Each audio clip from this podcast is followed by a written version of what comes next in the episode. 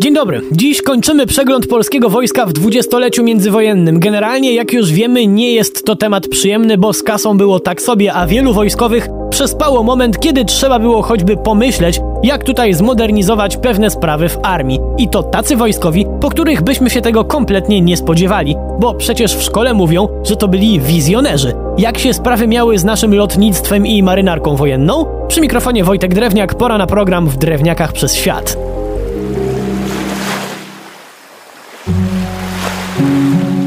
Żeby było elegancko, to zacznijmy od kojarzącej się przecież z elegancją i szykiem marynarki.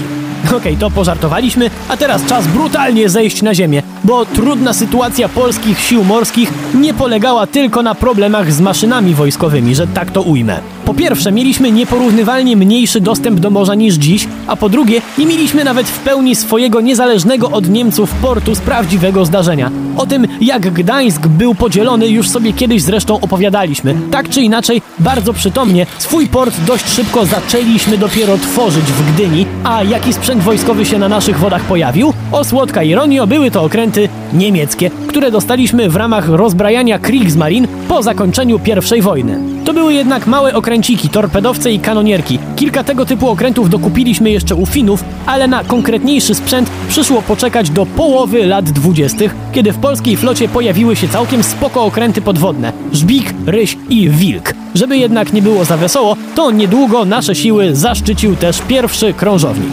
Ale zaraz, czemuś pan, panie Drewniak, zabrzmiał tak szyderczo? Przecież mieć na stanie krążownik to spoko sprawa chyba, prawda? No jasne, taki, który się do czegokolwiek nadaje, jak najbardziej. Jednak od Francuzów dostaliśmy szmelc, wyprodukowany jeszcze w XIX wieku i nadawał się tylko do szkoleń i organizacji bankietów. Nie żartuję. Temu właśnie ów monstrum służyło i w razie wojny nie było nawet sensu odpalać w tym złomie silników, co jednak nie przeszkadzało Polakom się pokłócić o nazwę. Początkowo plan był taki, żeby się nazywał Król Władysław IV ku chwale władcy, który jako pierwszy dość mocno inwestował w rozwój polskiej floty. Szybko jednak znaleźli się przeciwnicy monarchii w jakiejkolwiek formie. Podnieśli Larum i okręt bezpiecznie nazwano Bałtyk, bo przeciwko Bałtykowi akurat wtedy nikt się raczej nie buntował.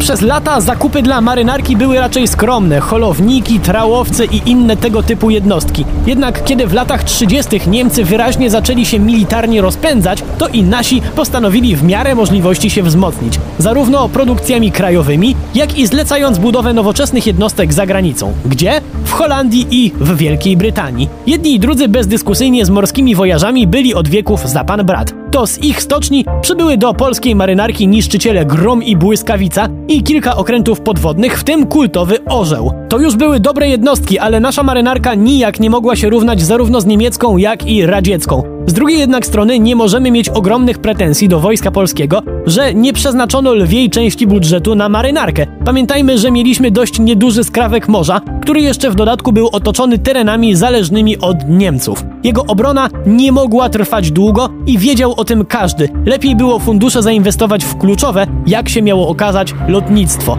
Ale niestety nie do końca wyszło. Czemu? Nawet nie chodzi o to, że nasze pierwsze samoloty były zdobycznymi maszynami z pierwszej wojny. Przede wszystkim w samoloty nie wierzył człowiek, z którego zdaniem każdy w kraju musiał się liczyć. Tak jest, Józef Piłsudski, który uważał, że te latające ustrojstwa to są dobre co najwyżej jako maszyny zwiadowcze.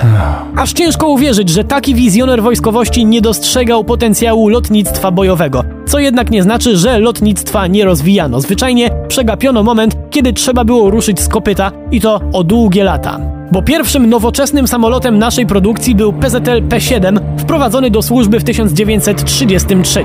Niebawem do służby zawitał pierwszy polski bombowiec. Swoją drogą bombowce mieliśmy bardzo dobre, bo powstały jeszcze PZL Karaś, Żubr i Łoś, przy czym to nie był najlepszy pomysł, żeby właśnie od bombowców zaczynać modernizację lotnictwa, w momencie jak za granicami wyrosły nam agresywne potęgi. Czemu? Bo produkcja bombowca była droższa i bardziej czasochłonna niż myśliwca. Poza tym taki bombowiec musiał mieć odpowiednie warunki do lądowania, a utwardzonych nawierzchni nie było u nas za wiele, a te, które były, szybko mógł zniszczyć przeciwnik. Poza tym, bombowiec powinien powinien latać z eskortą myśliwców, a no właśnie, zamiast w myśliwce postanowiono inwestować przede wszystkim w bombowce. Co nie znaczy, że myśliwców nasi nie robili. Co więcej, były bardzo dobre, a w fazie projektu były znakomicie się zapowiadające PZL Jastrząb czy pościgówki Wilk i Lampart. Jednak wojna przerwała te plany, a kilkaset samolotów, które mieliśmy na stanie, na dłuższą metę nie mogły przeciwstawić się atakowi sąsiadów. Przy mikrofonie był Wojtek Drewniak. Do usłyszenia.